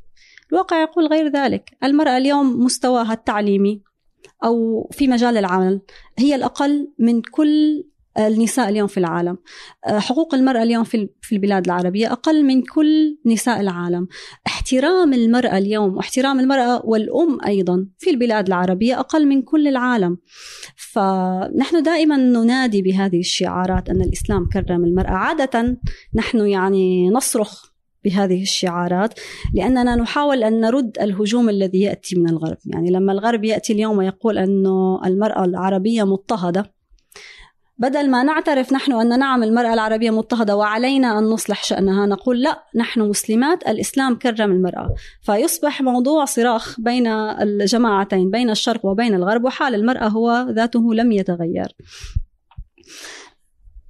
بس إنه نقدر ناخذ إنه واضح تماما إنه المرأة آه، يعني ما هي يعني ما له علاقة الإسلام بالضرورة في الموضوع ده يعني لا لا هي موضوع تقاليد. أقل حظا في في أمريكا مهم. اليوم يمكن حتى عربيا أفضل من حالها مثلا في العمل يعني يعني العمل هنا لا اليوم أنت- أعتقد يعني لا. مثلا ك... لا لا أنا عشت عشر سنوات في الغرب وعملت في ثلاث أربع بيئات مختلفة م. عملت في سوريا وعملت في قطر وعملت في آه، فرنسا وعملت في أمريكا. مم. وتعاملت مع فرق من كل العالم. ممتاز. لم أجد نفسي محترمة كامرأة إنسان إلا في البيئة الغربية. لم أجد. وهذا لا يعني أنها أن البيئة العربية غير مناسبة. لا. يعني وتجربتي لم تكن تجربة سيئة بالعكس تماما لكن كراحة نفسية أنا في في بالذات يعني في أمريكا في فرنسا كان لدي مشاكل موضوع الحجاب كان يعني يعطيني شوي ضغط نفسي لكن في أمريكا أجد نفسي أجد نفسي في مكاني أجد نفسي إنسان. المشكلة في المجتمعات العربية أنها تحصر المرأة في كونها امرأة. لا يخرجها عن جنسها. يعني أنا اليوم أنا إنسان. لما أذهب إلى العمل أنا إنسان. وأتعامل بطاقة إنسان. وبفهم إنسان. وبأريحية الإنسان. في العالم العربي أنا امرأة.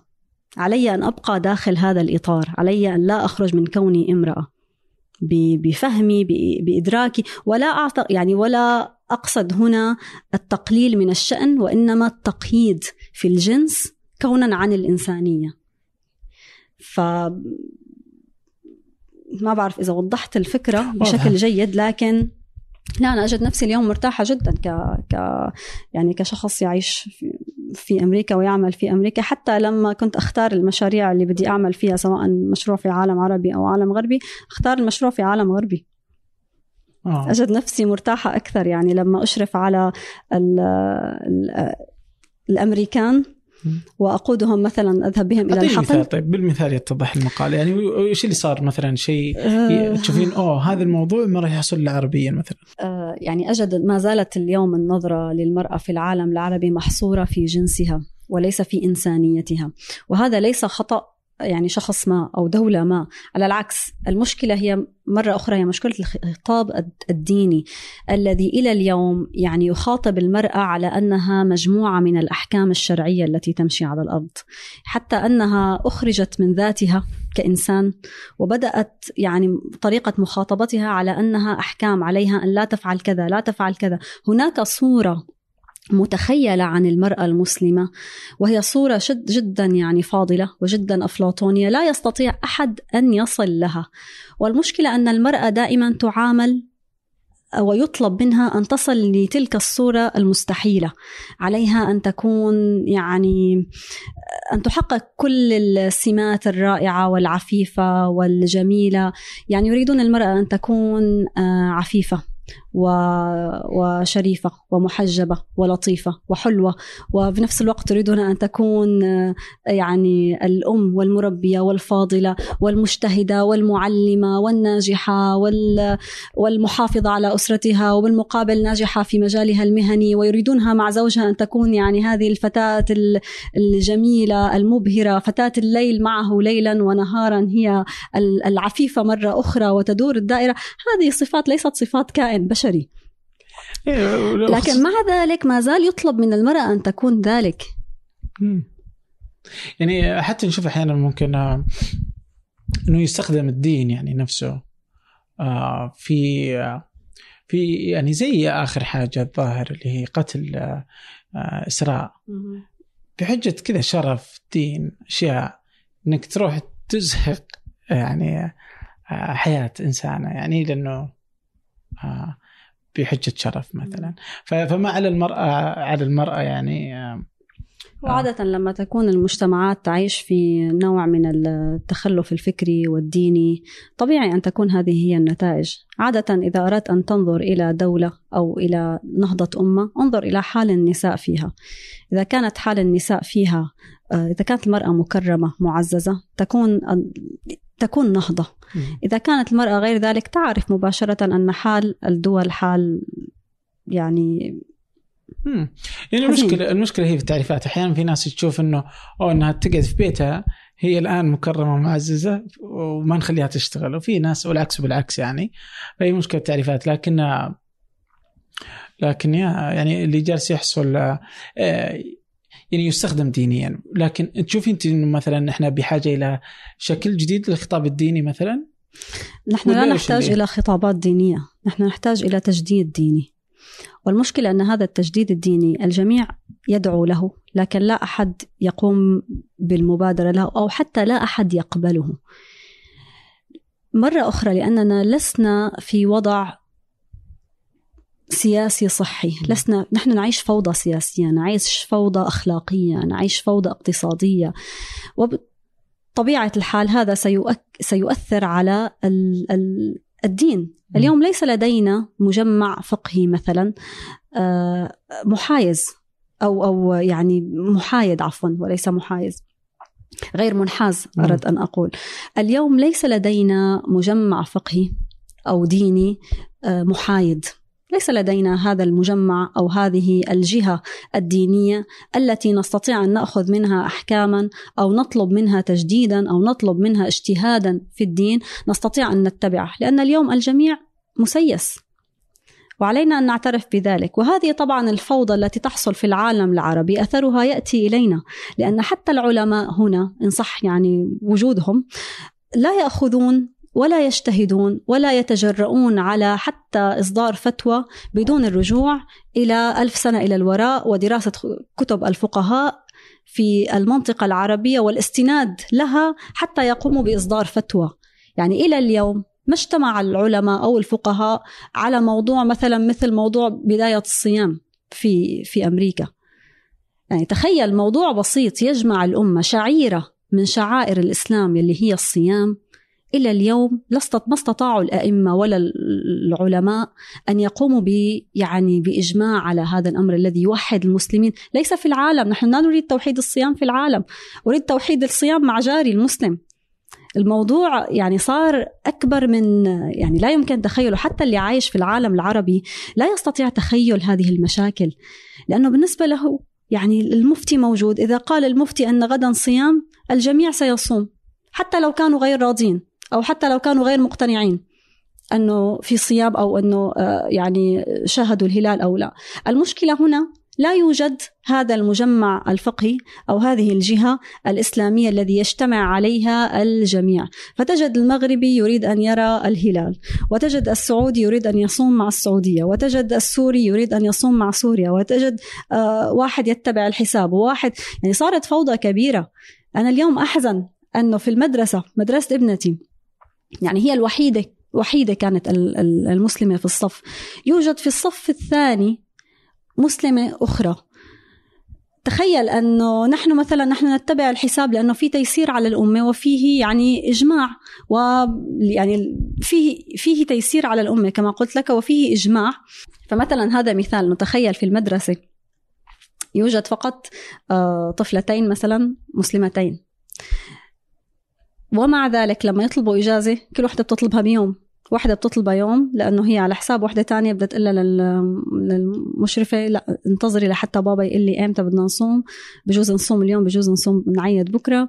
فهذه الفوضى الكبيرة يعني صارت مزعجة بالنسبة لنا وأثرت علينا وسببها أنه ما في اتفاق في العالم العربي ما في جهة فقهية وجهة دينية محايدة في العالم العربي ولا حتى في العالم الغربي. اليوم كل مسجد تجد يعني إمام المسجد يصوم على كيفه.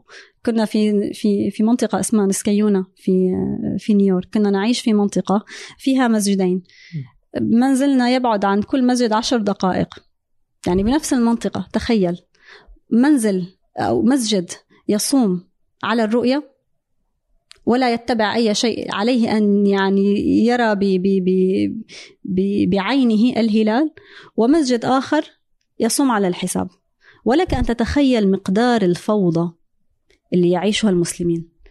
صار بدنا نتصل بجيراننا أو بأصدقائنا. أنتم مع أي مسجد رح تصوموا؟ مع مشان نعرف بدنا نعيد يعني بدنا نعيد ما بدنا نعيد لحالنا بدنا نعيد مع أصدقائنا.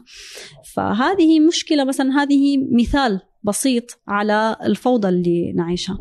طبعا ما بالك بموضوع المرأة. ما حدا فاضي اليوم يحكي بمشاكل المرأة. ف يا أفهم والله يعني كيف كيف ممكن زي كذا لخبطة يعني. بس يا يعني خلينا نشوف إيش إيش اللي ممكن يصير. يعني الحقيقة الحديث معك يعني رائع وكل نقطة الحديث فيها نقدر ناخذ فيه ساعات وساعات لكن وقت آه، يعني يعني لازم الحق القطار. أهلا وسهلا. فلازم أشرد الآن. آه فيعطيك العافية. شكرا جزيلا أهلا وسهلا يا عبد الرحمن. الله يعطيك العافية. أسعدتني وأشرفتني الناس تقدر تجدك موجودة على في قناتك في اليوتيوب آه موجودة على إنستغرام وبقية الشبكات الاجتماعية. خلاص كل كل ما تحدثنا عنه كل المقاطع بتكون بإذن الله في وصف الحلقة. فشكرا لك. أهلا وسهلا فيك. يعطيك العافية. أهلا. شكرا لكم. شكرا للإعداد ريما طلال آه، وفي التحرير آه، صالح بسلامة وفي إدارة إذاعة ثمانية مازن العتيبي. هذا فنجان أحد منتجات شركة ثمانية للنشر. الأسبوع المقبل ألقاكم.